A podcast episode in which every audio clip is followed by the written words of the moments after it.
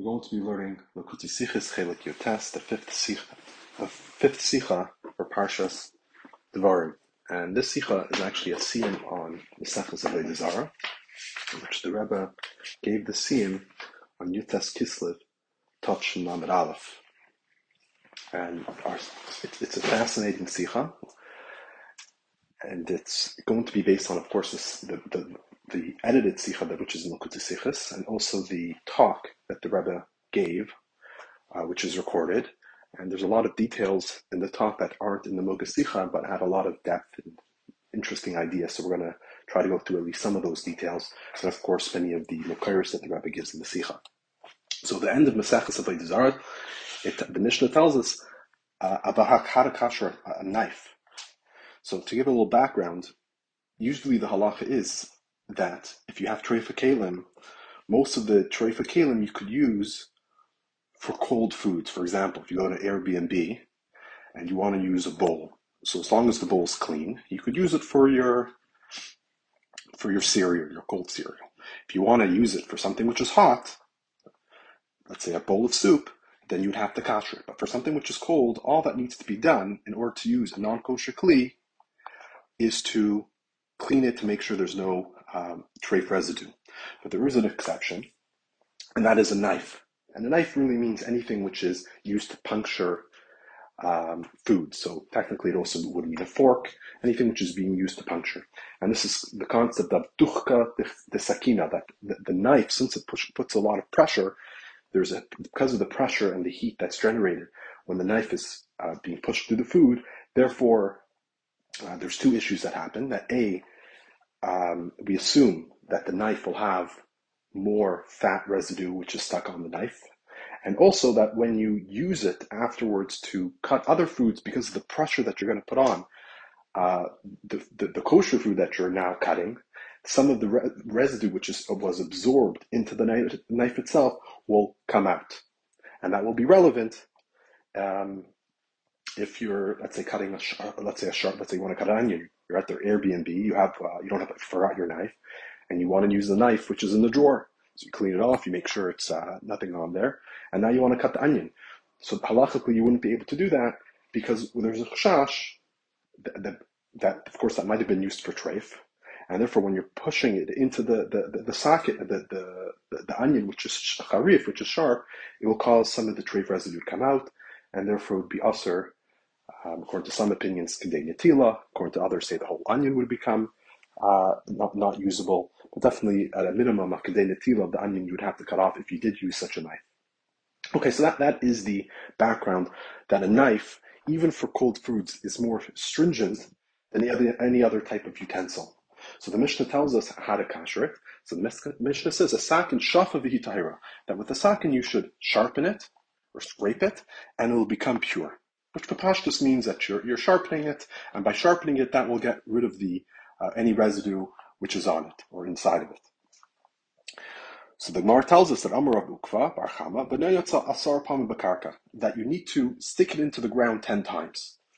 So Rashi learns what Mar Ukva Rav Ukva Bar Chama is telling us is that you need to actually have two procedures in order to kasher a knife. A, you need to sharpen it, and B, you also need to stick it in the ground. Uh, most Rishonim argue on Rashi because they say, what would be the purpose of sticking it to the ground once you sharpen it? Once you sharpen it, you literally have cleaned it, you've gotten off the, the outer layer. Put, sticking into the ground, even if it's hard ground, is not going to accomplish more than sharpening it. Rather, what they learn is it's one or the other. Either you can sharpen it, or uh, Rav Ukva is giving us another option, which is to stick it into the ground ten times.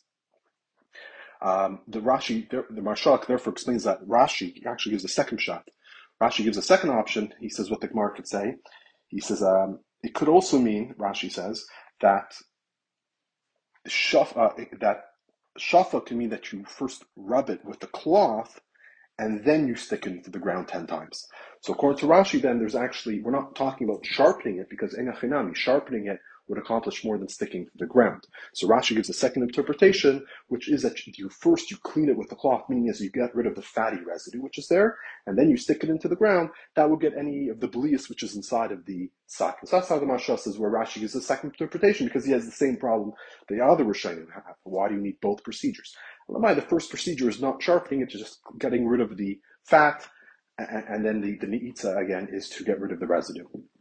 Okay, and the Gemara just gives some more details that this is talking about that when you're sticking into the ground, it has to be land, ground which was never worked with, has never been tilled, and it's hard ground. And another detail is that the knife can't have any holes in it, because if it has any holes, again, then some of the fatty residue could get stuck into that hole, and sticking into the ground wouldn't help. Then the Gemara gives us a story, and this is a very important story because it's a Meiser So when you have a Meiser Rav, it's halacha is much more relevant. Um, there's a, uh, there's a story regarding Ben Azai that he followed his teacher Rabbi Akiva into the bedroom, hid under the bed in order to see how Rabbi Akiva does certain things by b'shas tashmish. So and he learned many halachas from it. The Gemara tells us. So the shaila is asked, why did he have to go into the bedroom to find out how Rabbi Akiva asked, acted? Lachar, you could have just asked the shaila afterwards, Rabbi Akiva, what are you supposed to do in these types of situations? So the explanation is because when a Maisarav is much more powerful. That when there is halacha, it says in lamid halacha, it's not from either classes. Halacha lemaisa is taught in the most the strongest way is metoich metoich maisarav, the actual story that happened, and that was the psak, and this is which actually was occurred. That is a much more powerful type of halacha lemaisa that we're able to learn. So therefore, this that the Gemara gives us the story now about this these halachas of kashering a knife, we'll, we'll see, will teach us many important halachas. Um, fine. So the Gemara tells us like this: that first of all, it has to also only be to eat something which is cold, and it gives the story that, that, that this procedure of catching the knife will only help for cold. Meaning, if you want cold foods, but if you wanted to use it for hot foods, then you'd have to do either hagala or liban, uh, depending on the situation. Kihad Amar Kiha the Mar Yehuda of Bati Bartuvi, like the story of Mar Yehuda and Bati Bartuvi. Habiyasik made the Shor Malka that they were sitting in front of Shor Malka. So let's give a little background. Who are these three individuals? So first of all, Shor Malka. Shor Malka was the king of Persia, and he was a Baki Bedinim. He, he knew halacha quite well, as we're going to see from this story. And it seems like from the story that he had great respect for Talmid Chachamim. So he was a Baki Bahalacha, he had respect for Talmid Chachamim. And then we had two individuals in front of him. We had Mar Yehuda, which there's actually different size. Was it Mar Yehuda or Rav Yehuda? And that's going to make an Afkamina. The Rebbe is going to actually focus on that. The individual over here was Rav Yehuda. He says, according to the, the uh, that he was Rav Yehuda, that's going to fit much better with the story. Because it tells us in the Gemara in Brachas Daf that regarding Rav Yehuda, that when he uh, when there was issues with rain, that there wasn't any rain in Eretz Yisrael. So you know there would be geyser tanesim, the whole, all the whole. There's a whole procedure that which was done in order to pray for rain. It says when they came to Rav Yehuda, all they needed to do was he would take off his shoe to, in a sense, join into the tsar, and as soon as he would take off his shoe, already the rain would start coming. And the Gemara asks why? Why is Rabbi Yehuda so much greater than anyone else? And the Gemara says the reasoning is because he was Meiser Nefesh. He, he, was a person that was the first to always be Meiser Nefesh. He had Indian Mesiris Nefesh fine. And the Meforshim explain that we're not talking about Mesiris Nefesh for the Gimel Averis, because that's not a Chiddush. Everybody has to be uh, Yari Bal Yavar for the, the Gimel Averis. So that wouldn't have been the Chiddush for Rav Yehuda. Rather, as the Eitz Yosef, one of the commentators of the Ein Yaakov, explain, he was Meiser Nefesh for every mitzvah. Any mitzvah he was always Meiser Nefesh on and this is what we've been discussing in the Sikhs for the past few weeks, that as the, that the, the Mishnah writes, that even according to the Shittas of Rambam, that usually you're only allowed to be Moisa Nefesh in those three Averis, but for any other mitzvah or Avera, you have to be Ya'av or Al Yarei. If not, it would be considered a type of suicide. He says, but an Ish Chassid that sees the door as parts Bakach, he is able to be Moiser Nefesh for even a mitzvah essay, for anything. So Rav Yehuda was such an individual that he was Moiser Nefesh for uh, for, for any any mitzvah. And that's going to become very relevant for the story because he was, as Rashi explains, he was an individual who was a parish kolkach, who was extremely careful with halacha, especially when it comes to eating of precious, which is usually by, refers to foods, eating kosher, and also when it comes to Inyone Arayas. So that was Rav Yehuda. Uh, the Girsa, as I mentioned, our Gemara is Mar Yehuda, but if you look at Rashi, Rashi has the Girsa uh, Rav Yehuda, uh, and also Tosus has the Girsa of Rav Yehuda. And other places in the Gemara, when it mentions the story, uh, when mentioned, sorry, Bati Bar Tuvi, uh, it actually mentions Rav Yehuda with him. So it's the mashmois is that it could be that the correct Girsa would be Rabbi Yehuda. Who is this Bati Bar Tuvi? So Bati Bar Tuvi was was a a, was a freed, some, he was partially freed slave. What do I mean by that? That when a when you have an Evet Kanani, there's two part there's two parts of him which is in which is which is uh, owned by the Yid. There's the financial aspect, the mammon uh, part, and then there's the Isser, that he's not allowed to marry certain individuals. He's only allowed to marry a Shifcha, for example, if he's a slave, he can't marry a Bas Yisrael. Um, he's only in, mitzvahs like a Isha. He's allowed to eat Truma if he belongs to a Kayan. So when a slave needs to be freed, there's two parts which are freed. That A, the financial part is given. He gets his financial part, uh, uh, um, the financial worth of his is released and given over to him. And also the Isser parts are released. So what happened with Bati Bartuvi is only the Mammon part was released. Uh, the way how the Mammon part is released could be you could give him a star of emancipation, or you could be after him, or you could be. Uh, there's many ways how you can give over the actual worth of the slave and that he could acquire himself. Let's say he was master of the slave, or let's say if it was owned by Ger who didn't have any children, so as soon as the Ger would die, the Maminus part would, would go back, would um, automatically, if he was a Gadol, would automatically go back to him. But then there's the Isser. So the Isser part would only be released if he gets a star shikhr. So the Gemara tells us that Rabbi Yehuda announced, Rabbi Yehuda announced that Bati Bartuvi, this is the Gemara in Kedushin Daf Ayin, that because the Rabbi Yehuda says because of the that Bati because of the haughtiness, he wouldn't take a get cheres. I'm not exactly sure why, but um, maybe it was a suffix he was a slave. I'm not sure exactly what the story was, but for whatever reason, he refused to take a get, get So he had his mammon aspect. So he, but he, he wasn't a completely freed part because he still had inyonim of Isser would have been, which were never released. Like he would have had the din of a slave uh, in regards to Isser. And some of the nafkaminis would be, for example, eating truma. So he was allowed to eat truma because uh, I guess he, um, I'm assuming he was, a coin owned him before. So if he, uh, let's say a coin owned him before, he would have been allowed to eat truma as belonging to the coin, even though technically he was freed. There's another big nafkamina is who is he allowed to marry, which is big machlekes Rashi and Taisus. According to Rashi and Taisus, that this individual ain't like the kana. He says he can't marry Bas because the the Isser. But on the other hand, he still he can't actually have relations with the Shifcha because he was partially freed. According to Taisus, Taisus disagrees and he says that he can't have relations with the Bas Yisrael, but he is still allowed to have uh, um, allowed to have relations with a shevcha and also with a, a goya.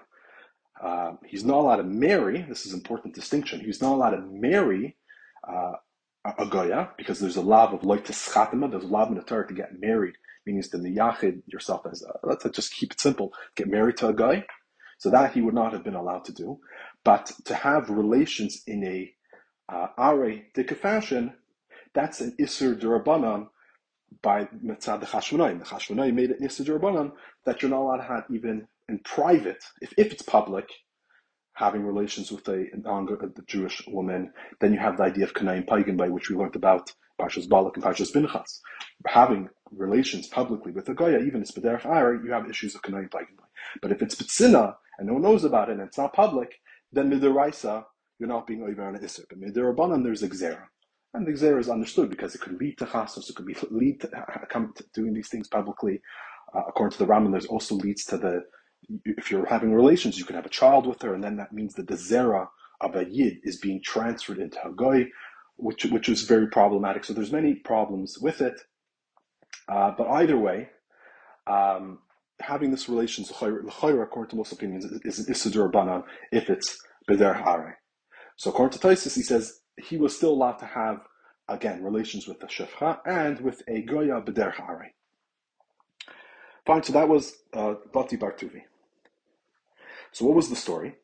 So the story was they're sitting in front of Shor Malka, and Asal Kamayr Esrega. So an Esrog came in front of them. So Pasuk Achal. So he Shor Malka cut off a piece and ate it. And then Pasuk Vahavle the Bati Bartuva, and then he sliced off another piece and gave it to Bati Bartuva. And the Pashtas, as the Rebbe learns in the Sikha, he ate it. And then Hadr Dotza Asar Zimni Ba'ar. And then he thrust the knife ten times into the ground. Why did he do it because he wanted a kasher. And then Pasuk Havle Lamar Yehuda. And then he gave that to Mar Yehuda. So important point over here is that by thrusting the knife into the ground ten times, that uh, permitted him to use that knife for cold foods and even for something which is sharp. Meaning is that thrusting into the ground has the capability even to get that some of that residue which is absorbed into the knife. So by thrusting to the ground, that amount which is in the klipa, in the outer part of the knife, is able to be removed, and therefore you can even cut an esrog, which is considered a sharp food. Basha Enkin, if you if you want to start, let's say, cutting hot meat with it, then then it would have to have had a gala or libon. So it's important. This is a davar charif. Davar charif is, is so much more, somewhat more lenient than a, a cooked food, uh, which again you would have had need to have a gala libon for the knife. Masha enkein, if it was um, just for something which is sharp, then the itzabakarka is enough. That's the mashmois of the Gemara. So he, he sticks it into the ground ten times. Pasa kavli the Then he slices off a piece and gives it to Mar Yehuda, or according to the Girsa, other Girsa, Rab Yehuda. So Amle Bati Bartuvi, Bahu Gavr Lav Yisraelu. So Bati Bartuvi tells him, but that individual, meaning himself, I'm not a yid, meaning is why you why you conjuring it for Rav Yehuda, but you're not conjuring it for me. So Amr Le Mar Kakim Le Begave, Mar Le Kim Le So Shver Malka answers uh, uh, Bati that I know, I know Mar. I'm aware that he's very careful, as Rashi explains, that he's a parish, and he won't eat a davar iser. But you, I don't, I'm not muhsik that you're, you're parish kolkach. Ikadami, another, um, others say that, that Shvor Malka responded, Itkarmai avada urta. I recall what you did last night. Which means, as Rashi explains, that the derech of the, the, the Persians were to give women to their guests, and when he sent these women, or when these women were, it wasn't Shor Malka himself, but when his attendants sent the woman to Rabbi Huda and uh, Bati Bartuvi, Bati accepted the woman. Mashinki Rabbi Yehuda, again, he was a parish, he, he sent the woman away. So that is the story in the end of the Masechta. So what we're seeing over here is, just to, uh, to, to, recap, is that Shvor Malka was a guy. He respected Rav Yehuda, and therefore kasher the knife for him. Masha Inkin for Bati Bartuvi, he didn't bother. He didn't bother kashing the knife, and we have two reasons. Either because he thought he didn't care about it, like Kim Ligan, I didn't know that mattered to you, or he says, because I know for sure it didn't matter to you, because you had relations with this woman last night, so clearly you're not such a parch, these things don't matter to you, so therefore I didn't bother. Okay. Um, so the Rebbe asks numerous questions on, on this story. Question number one is, let's start with the first Mandamer. First Mandamer says, he wasn't kimli begave. Like I, I wasn't sure about your status. So first of all, is what do you mean you weren't sure about his status? You know what he did the night before. You know, you know that what he did the night before. He he lived, he slept with a woman. So what do you mean like kimli begave? You could see clearly that this person was not so careful and scrupulous. So if that's what matters, like if he's zahir or not zahir, why you saying you don't know anything about him? You do know because the, the, night before, according to the uh, he slept with a woman, and we have always a cloud that in a story, there's usually not a machlokas mitzias. But the, the what exactly was the story was. So Papashas, according to both opinions, he did sleep with that woman the night before. It's just that according to the first opinion, that for whatever reason didn't make a difference on the establishing of his character, Shafar Shor Malka, and therefore he says, I just don't, I didn't know. While Mashanik, according to the second opinion, that did make a difference in his evaluation of the character, and says, I saw what you did, I know what you did, therefore I assume you would not be careful about kashrus. So according to the first opinion, though, why? What does it mean like kimle gove? L'chayra, what, was kimle bigove? And, more importantly, is he's anyway koshering the knife. He's koshering the knife for Rav Yehuda. So why doesn't he just kosher the knife also for him? Like why cut cut it, then stick into the ground ten times, and then cut it again and give it to to Rav Yehuda? Why didn't he just stick into the ground lechatchila, give a piece to Bati and then give a piece to, to Rav Yehuda. It, it, it's there's no difference in the amount of time or the amount of tircha it would take in order to kasher the knife before he before he cuts the piece for Bati or after he cuts the piece for Bati. So what, what's the logic in it? And and furthermore, if you weren't sure if he's careful with kashrus, why don't you just kasher it for him? I guess it's really it's really a reiteration of the same point. If you're not care, if you didn't know, then just kasher it for him. You don't know, so kasher it for him. Like why dafka not? Especially as I mentioned, it's no greater tircha. And according to the, the, the second Manda Amr, he says, I know what you did the prior night. He says, just because he knew what he did the prior night, therefore that means he's not careful in kashrus. Sometimes you could do, a person could steal, but he keeps Shabbos. A person sometimes doesn't keep Shabbos, but he puts on tefillin. What does one have to do to the other? So you're not careful with certain things. It doesn't mean that you're not careful with anything. So the Rebbe explains like this. He starts off first with the the, the second Manda Amr. The second Manda Amr, which the Ikeda Amri, which said that his explanation was, I, I, knew I knew what you did last night. So he says over here in our Gemara, we're not talking about a we're not the the the, the, the we're not talking about treif papaya. We're not talking about that this knife was used for something which was treif, and therefore is mamish asan midaraisa. He says it's hard to say that way because we're talking about a king and it's a knife which is being used for cutting fruits. So we're talking about a king, but Pashas the king had a knife which is, was which was specifically used for cutting fruits. He didn't have a large cleaver knife which is used to cut meat. It's talking about a small knife which is used to cut fruits. So the Bapashas over here, um, it was talking about a knife which is used specifically for fruit, so therefore wouldn't have had a problem with Isser Midaraisa. And we, we see this also in halacha when it, when it, with, with uh, stores, with the owner of a store, that we assume also that he has different knives for different things. Like he has a special knife for the fruits and special knives for uh, you know fish or meat. But rather, what was the problem over here? The problem over here was bishalakim, that he, they would cook many of the fruits and vegetables which they would uh, have. It, it was um, it was cooked by a goy, and then the knife would be used to cut those vegetables or those fruits. Therefore, the the, the, the fruit, the sorry, the knife would have been makabel the bishul akim part. So let's say they were let's say cooking uh, carrots, and then they would cut the carrots afterwards to make some type of salad out of it. Um, some Moroccan carrots. So now the, the, the, the, knife would have a problem that it was Balea Bishalak. So what's the reasoning for Bishalakim? So in the in there's two reasons which are given. One reason which is given is because uh, is because of their chasnus that we're afraid the Chamur Geyser that uh, Bishalakim because it's possible that from um, eating, coming close and eating with a non-Jew, eventually they come, might come to the issue of getting married to them. So therefore, there are geyser that you're not allowed to eat the bishalakim. Therefore, one of the important rules are that it's only food which is royal shulchan malachim. It's only respectable food, meaning if you had a guest over, this is, would be a type of food that you would serve them. Mashenkin foods which were not considered something which was respectable, that were not choishes that will come to their chasans, therefore they were never on. So it's respectable foods. It has to be foods which are have to be eaten, cooked. So if it's a food that can be eaten raw or cooked, it doesn't apply. It has to be foods which are cooked um, and are royal shulchan malachim. So that's one reason. The second reason, which is given, is because of Shema Yava that we're choishes that if you're eating by the guy, you might come that you might come to eat something which is strange. Yeah, you know this is kosher, but you know from, from, eating with him one time, the next time you're not so careful. He brings out another food, you assume it's kosher. It might eventually come that you're eating davar tummy. Therefore, you're not allowed to have mishrak. It's interesting. Rashi brings the first reason in the Mishnah that Shema Yava that you might come to eat the davar tummy. And in the Gemara, he brings the second, uh, the other reason of der chaskus. Rashi brings both. So the Achronim asks, why is Rashi bringing both reasons? Is it one or the other?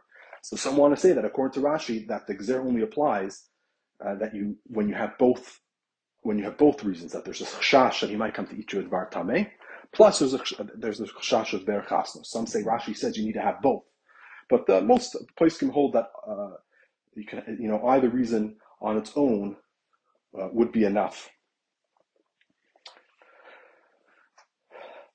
So the Rebbe wants to say that l'chayra, this is the machlokes between the first Ikeda Amre and the second Ikeda Amre. So let's focus on the second thing. He says the first, the second Ikeda Amre holds that the problem is of chasnus. Why can't you have bishul akum? Because of chasnus. So therefore, what was Shvor Malka telling him?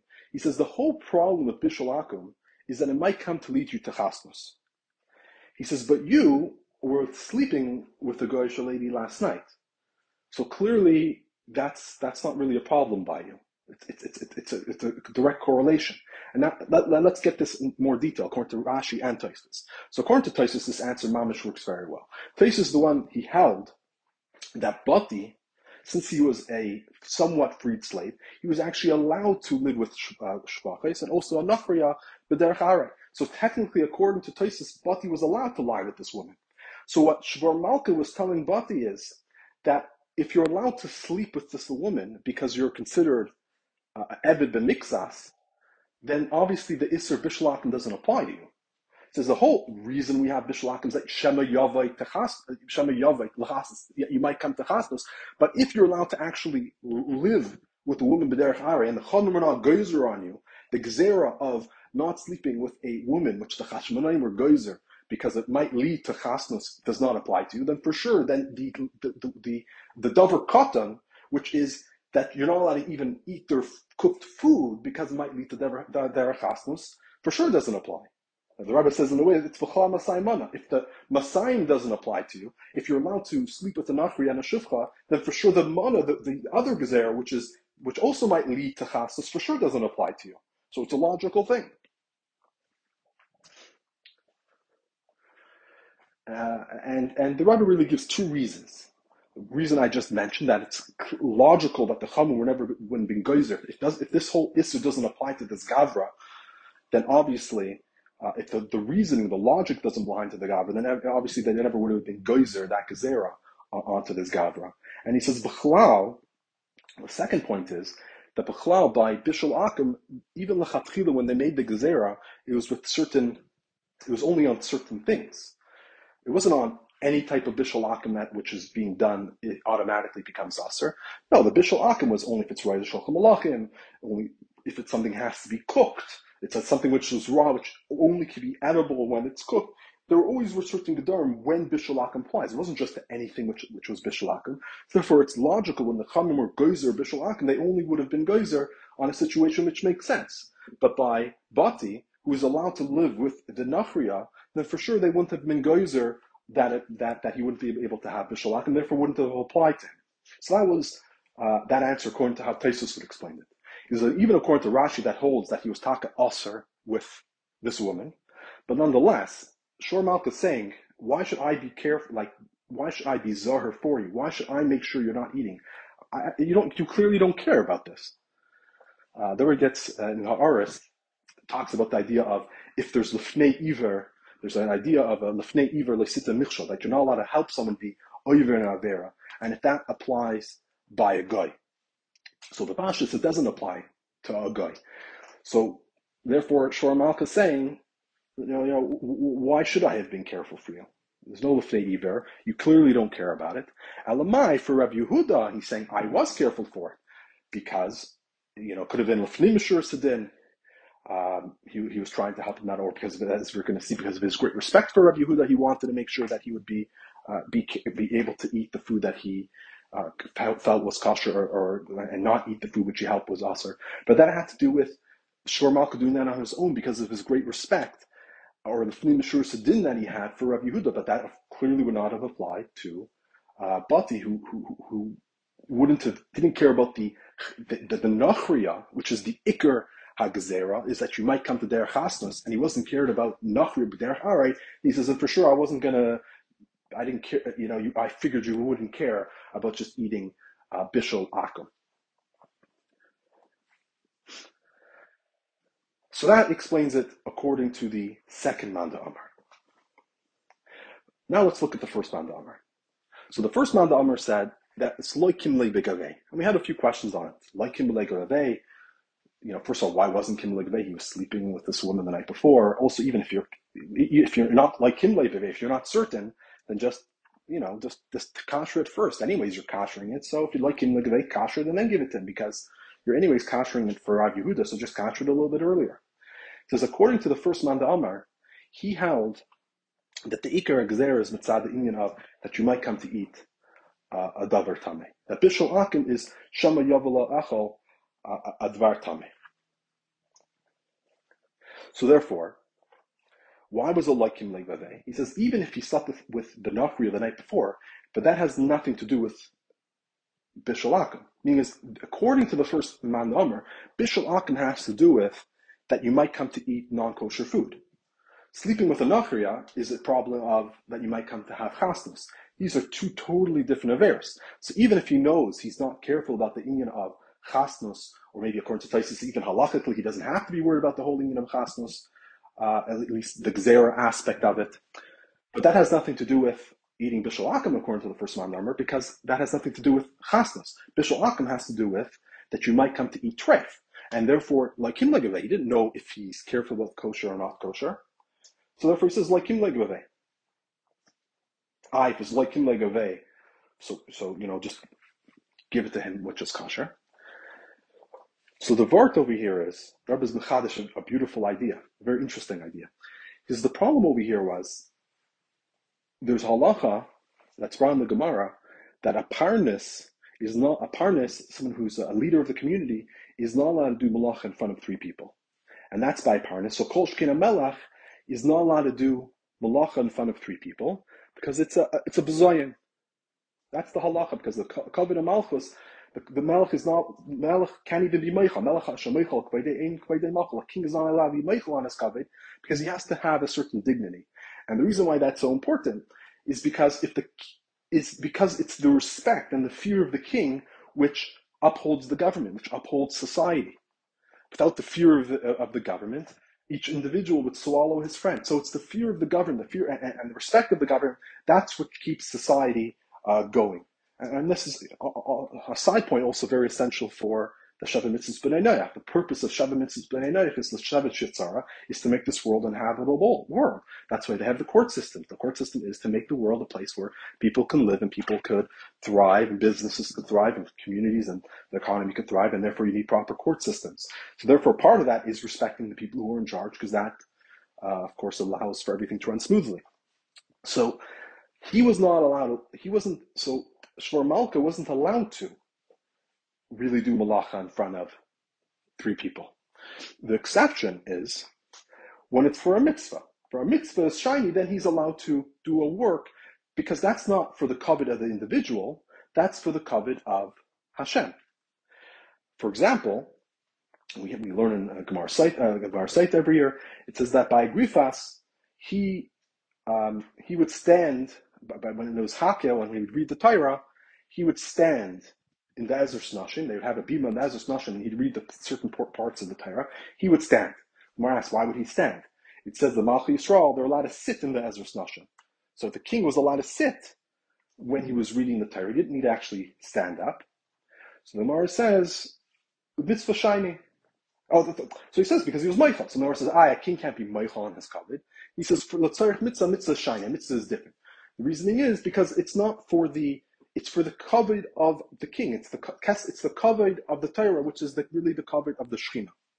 Masha Enkin, if it's a covet for individual, that he would not be allowed to be meichel. So, for example, if a, uh, I think the Mark is an example. Taisu says this that if a um, that that if a, a kala procession of a kala was passing by, the king wouldn't and then the king's entourage is coming in the opposite direction. Who should move on? Who should move away from one from the other? So really, the the Kala's entourage has to move away. So the Mara gives the story how I think it was also with the Grifas that he moved to the side, and the Mara has to figure out why how how is he allowed to move to the side? Malach Uh, he's not allowed to be Meichel on his covenant. So Mara says oh, there was a precious drachim, there's two paths, so he took one way, the Kala went the other way, so it wasn't a problem. So Taisus asks, what do you mean? Mitzvah shiny. Maybe he was meichel because it was a mitzvah, so mitzvah of Hachnasas Kala, so therefore he was meichel. So Taisa says that the only time that you're allowed to be meichel is when it's something which is for the, for, for the, for the Shechina. Not for a covet which is negea tabas verdam, even if that bas verdam is doing a mitzvah. Because technically the Kala also has a mitzvah to honor the king. So they both have a mitzvah to honor each other. And the halacha is that the, the honor of the king comes first. So therefore, when he's moving aside, he's not fulfilling a mitzvah at that point because she has the mitzvah. In this situation, the halach is that she's supposed to honor him, not the other way around. So therefore, the halachas of mitzvah shiny would only apply when it's to Hashem, like as I said, standing up when, when he's reading the, the Sefer Torah, stuff like that, but not when it's relevant to a bas of a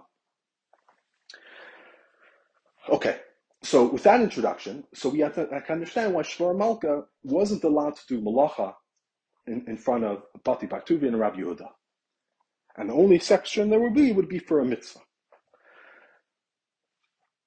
Therefore, he wasn't allowed to cut um, the, the, the esrog for Bati. We'll see in a second why Rabbi Yehuda was different. But for Bati, he wasn't allowed to cut it because it wouldn't have been covered Kvod Malchus for him. What about Bati? Why did he eat it? Why is Bati eating something which is not kosher? If, he, if he's careful about it. Especially as we see that since Shvor Malka was a person that was uh, clearly had respect for the Torah, he had respect for Tamid Chachamim, he should just say, like, oh, I'm not allowed to eat this, it's a bishul Again, this is according to the first Amr that it's, it's, a totally different Isser. And Bati would have, would have been the Mchuyiv in that Isser. So the reasoning is because this would have been a problem of Mayud B'malchus. The Gemara tells us in the Gillah that uh, Haman, one of the things he told Achashverosh was, is that if you would give a cup of wine to a yid, he would pour it on the ground. But if a fly would go into that cup of wine, he would just take out the fly and then he would drink the wine. So you see that they, they have no respect for you. Therefore, they deserve to be killed. So again, so we see from this Gemara that you know showing disrespect to the king is, is an aspect of being married b'malchus, and therefore be uh, again he was he was also a Persian king. It's an Indian of being married b'malchus, and therefore you be chayv misa. We have another story that the Rebbe quotes many times is um, Machbe um, Malka. It was the story of Yeshua that there was an Apikores, which is an, uh, and Rabbi Yeshua in front of the king, and the, the made some type of sign, you know, uh, question on, on Rabbi, Rabbi Yeshua, and Yeshua did some other type of sign back to him, some type of sign language. So the king asked what was going on. So Yeshua was able to explain, like what he asked this question, and he made an answer. When he asked the other individual, he says, I, I don't know what he answered. Rabbi Yeshua answered. I, I don't speak that sign language. So he killed that person that he was had the disrespect to use sign language in front of the king when he doesn't even know what those uh, what the sign language is. It was considered a disrespect to use sign language in front of the king because if you don't know what the words mean, that means it wasn't a language. It was just making funny things in front of the king. So that was disrespectful to what you were doing. Hashem Rabbi Yeshua that he was responding, and, and so uh, therefore it was considered that he was talking in front of the king. I, I assume that was permitted clearly. So that was fine. Mashenkin, this other person, he made he was he was making funny funny images with his hands. That was what was considered, and therefore he was killed. It was considered a bezoin to the king to make these types of images if you're not actually speaking with sign language. I guess like uh, similar to nowadays, a person's deaf and he's using sign language in, in certain situations in front of a king, it wouldn't be considered disrespectful because that's the way he, how he speaks. Masha Inkin, if you're an individual that could speak and you don't do sign language, but instead of talking, you start doing things with your hands, that would be considered uh, disrespectful. Okay. So, but the point is that showing disrespect to the king is, is a form of mirit of and therefore you'd be chayv misa. So therefore, Bati, when the food was given to him, when the esrog was cut and given to him, he had to eat it because if he would have thrown it away, like uh, you know, throwing away the cup of wine Achashverosh gave, that would be considered being bayard the malchus. It would be considered a design to the king, and you'd be chayiv misa. Therefore, it's a situation of pekuach nefesh, and we know the halacha is that by pekuach nefesh, it's mutter to eat uh, that to eat that fruit. The Rebbe even brings an R45 that from the Tanya it says not only is it mutter, it says it's a heter gomer. It's completely uh, mutter. And he brings that there's a shak what it means that if it's completely mutter, does it mean it's just nidcha that because of the importance of pekuach nefesh that pushes away the isser? Or does it mean that it becomes in, in situations of pekuach nefesh, it's literally mutter that there's not even a problem of eating this particular food? Um, and, halachically, an opinion would be in a situation of, let's say, choila that has a sakana and he has to eat something which is straight, if he's supposed to make a bracha or not. So if it's nidcha, that means it's still problematic to eat this food, but because of kuch nefesh, just pushes away. So you're not supposed to make a bracha because you're making a bracha on something which is asa. But according to the opinion that it's heter gomer, then you actually make a bracha on that tray for food because you're having hana. It's completely mutter for you to eat this food. Therefore, you have to make a bracha. And I think Allah Lamais we pass that you do make a bracha. But Of course, ask uh, your Rav. He brings also Shulchan Aruch on Zaken shehetehu eichel mitzvahu eisa. To the point that it's completely mutter and it might even be a mitzvah to eat it to save uh, your life. And therefore, that's the reason why Bati ate it and he didn't have any problems. What about with Rabbi Yehuda? Rabbi Yehuda, though, he was, as we mentioned, a person that was moist nefesh on any type of mitzvah. As we brought earlier at the beginning of the shir from the Gemara and Brachas, that the, the lashon of the Gemara was, um, uh, he was from the first kedushas uh, that he would be moiser nefesh on kedushas Hashem, even in a situation where he was not mechuyev to be moiser nefesh. That was that was his personality.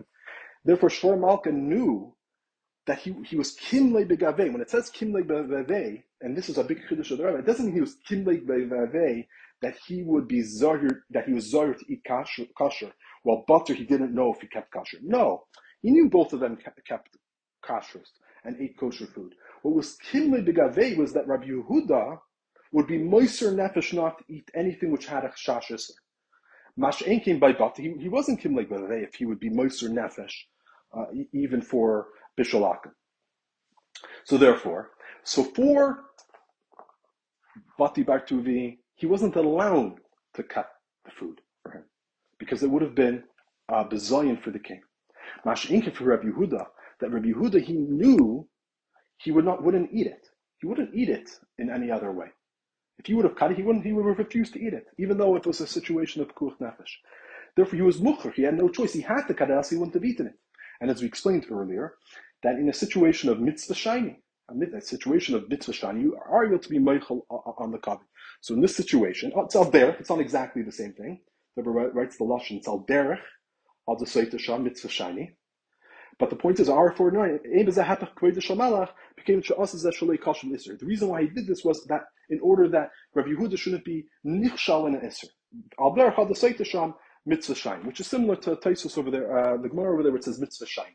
So it's on manish exactly the same thing, because over there it's for the tzarech mitzvah, which is relevant to him. Here's in order to save someone else from doing an isser, but it's the same idea, is that it, it was, it was tzaddik uh, covered of the Torah, covered of the Torah mitzvahs, covered of Rabbi Yehuda, that he was careful about this type of thing, and therefore Shvor Malka was going to assist him to be careful in uh, the kashrus.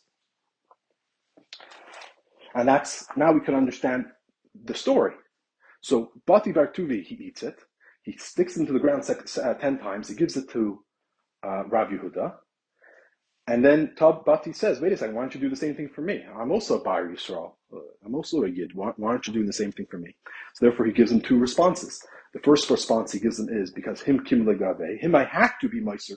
Him, he would have been Meiser Nefesh, not to eat the food. Therefore, I, I had to cut it for him. Mashin can you, it wasn't kim legave, Therefore, I, I wasn't so careful. According to the Ikad Amri, as we said, the shot would be him.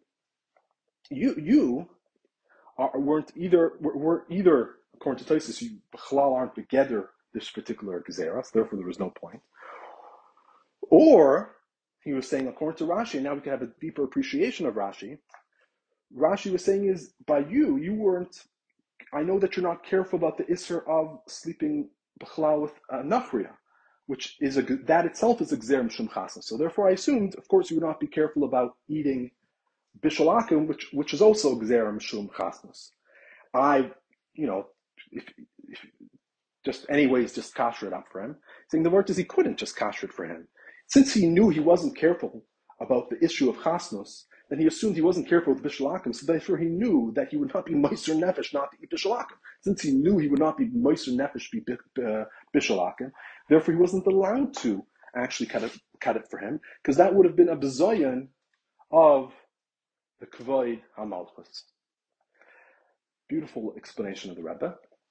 And the Rebbe adds one more detail. This is our uh, 50, and the Rebbe actually in the in the in the um, the talk, the recorded talk, speaks about this in more length. But still, the shaila is he was cutting a piece for Bati, and he was also cutting a piece for Rabbi Yehuda. So couldn't you just switched it?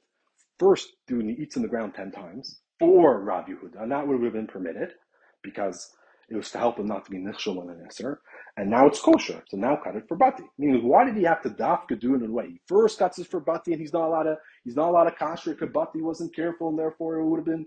He's not allowed to do any malacha. So he first cuts it for him, and he can't do the of for him. So you know he gives it, to, and then only afterwards he cuts it for Rabbi Yehuda. Just do it, Rabbi Yehuda first, and that would have taken care of the whole issue. Then everybody could have been eating kosher.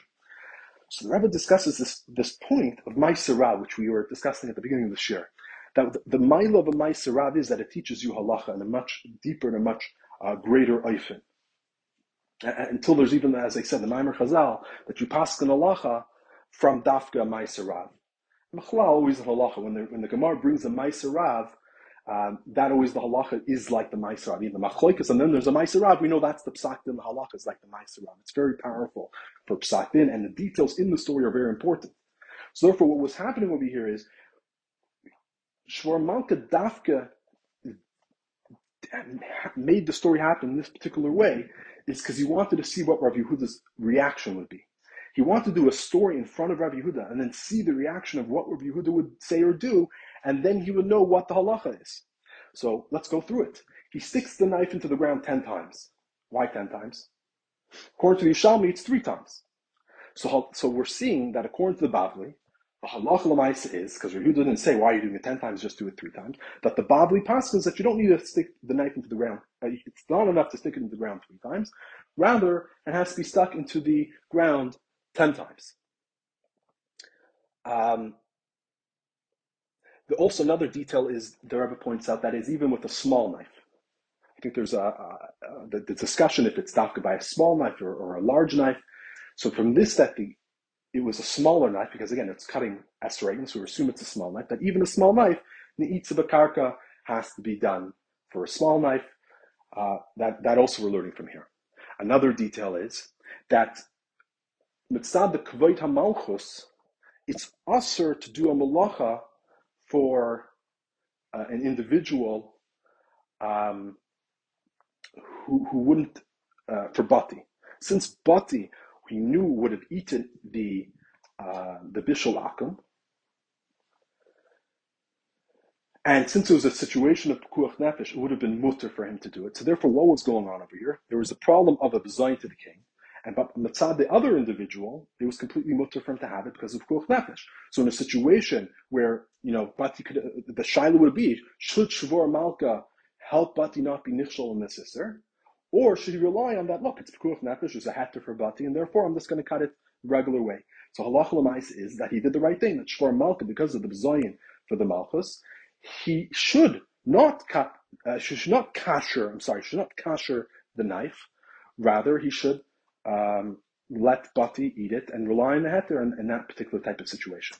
And we're also learning that if the individual is an individual like Rabbi Huda that he knows for sure he will uh, not eat the food, then you then then the king is allowed to do a malacha for him.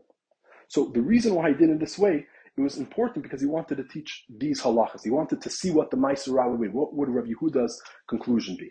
And then the Rabbi finishes off with an amazing hira that the hira is that the, the Gemara tells us about two individuals on in front of the king.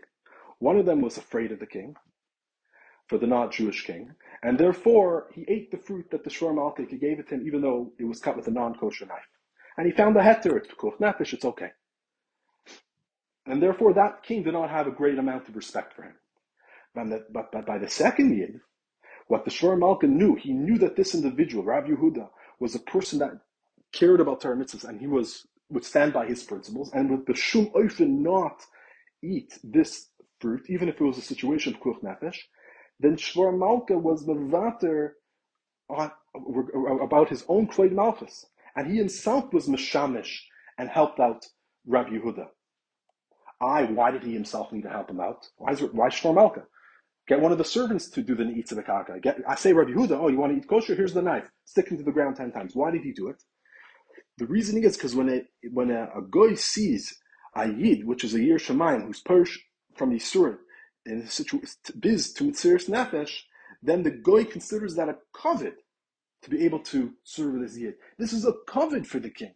So he wanted to help the tzaddik out. It wasn't I'm going to get someone else. This is a covet. I'm able to assist him to, to fulfill the Torah mitzvahs. like uh, the, the pasuk says, "V'hayu malachim umnayich." When Mashiach comes, the, the, the, the kings will be uh, the umnayich, your, your, your workers. Meaning is that that will be a covet for them. So he helped them out, uh, even begufay with all the hadurim. Meaning is that it was helping him out even in a situation that there was a heter. So it wasn't just he was helping out for something which he would have, uh, he was mechuyev to do Rabbi Yehuda. Rabbi Yehuda was being moiser, something which is a durabana, and it was something which was, he even had a heter for because of the Kuch But nonetheless, since he was, he knew he was careful for it, the king uh, uh felt that was a, a big schus for him. And so therefore he says that through this hanhaga, uh, uh,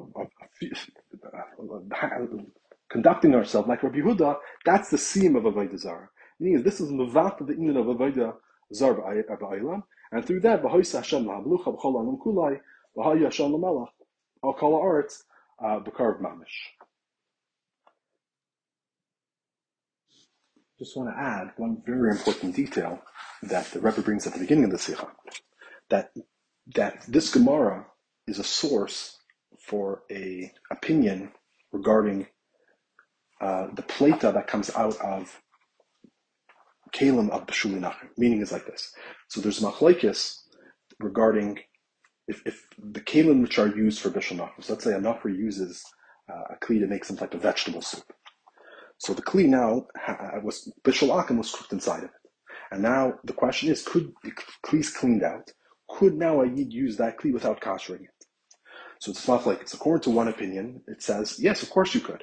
The isser of bishul is chasnos. The plata which comes out of the kli, that's not bringing anybody to chasnos. Chasnos is when it's you know a, respectable food, which is oilal shulchan malachim. Not that you're using a kli that, that some of the flavor which is in the kli will come out and, to your food. Is that they were never geyser because that has nothing to do with chasnos. While the second opinion holds that that is also aser. Why? What's the logic? So the reasoning is, is because when they answered Bishal Akim, they said that if it's a chashuv of food, let's say the, the, these potatoes, these vegetables which are being cooked, and they said that these foods are now awesome because of Bishal Akim, they answered it be'etzim, they answered it completely. So, so once they said that this is something which was treif, something which was usr, it's usr with all the details of, of, of even regarding the plate which comes out of it. Right? So in other words, according to the first opinion, when they answered the Bishul and Nachri, they only answered it based on the logic of chasnos. So whatever the logic of chasnos would apply, that's when it would be usher. If it doesn't apply, then it would not be applicable. Masha Akin, according to the Roy skin, they said when they asked for Bisa Akim, they made Bishul Akim like just like any other tray for food, which is usher midurbanan, and therefore even the plate which is coming out of it would also be usher uh, midurbanan. Or, or in the words of the Rogachover, it's a it's et, it becomes the etzim ha'isr. So he says the mocker for this concept is, is in our Gemara. In our Gemara, Bapashtas, the knife was a clean knife. Why? Because first of all, he cut an esrog for himself. The first slice that he cut was for himself. So that would have get, gotten rid of the shamunis. Plus, as we said, it was a knife of a king. A knife of a king is clean. They don't usually give the king dirty knives. So the we should assume that the clean was knife. So there was no shamunis, so there was nothing on it. So what was the problem with the knife? That it was used in the past to, for Bishul Nachri, for Bishul Akum. So we're saying is that the plata that when he used the knife, and there was a duchka sakina, which would have cut the asagar, was it was a sharp food. The duchka sakina would have caused some of the plata, some of the belia, which was inside of the knife, to be pilot and trafe up the food. So this is this the is, is, is a good source, a mucker for the opinion that holds that it would be aser. The Rebbe points out in R14 that, that that's the pashtus how to learn it. He says, according to the other opinion that holds that the, the belia which is in the sakim, which the belia of bishul akum is not halachically problematic, how is he going to explain the story? He says the only way that they can explain the story is that he has to say that there was a shamnunis to end, that there was a shamnunis on this knife. So Shor Malka cuts it for himself, and the shamnunis remain. He cuts it a second time for Bati, and the shamnunis is still there. Therefore, he has to stick into the ground ten times. That gets rid of this shamnunis, and then he, he serves it to Rav Yehuda. He says, but that's just a doifik to learn that way, because A, again, like as the Maharshal says, cutting cutting the asterisk would have removed it. It's just like wiping it with a cloth. That would have got rid of the shamnus. And and as furthermore, it's, it's a king. So the pashtus it was completely nucky. So therefore, l'chayra, the way how to learn this Gemara uh, would be a source for the opinion that Bishul Nachri is a Isser, the Goiza should become an Isser be'etzem, and not only when the union of chasnas applies.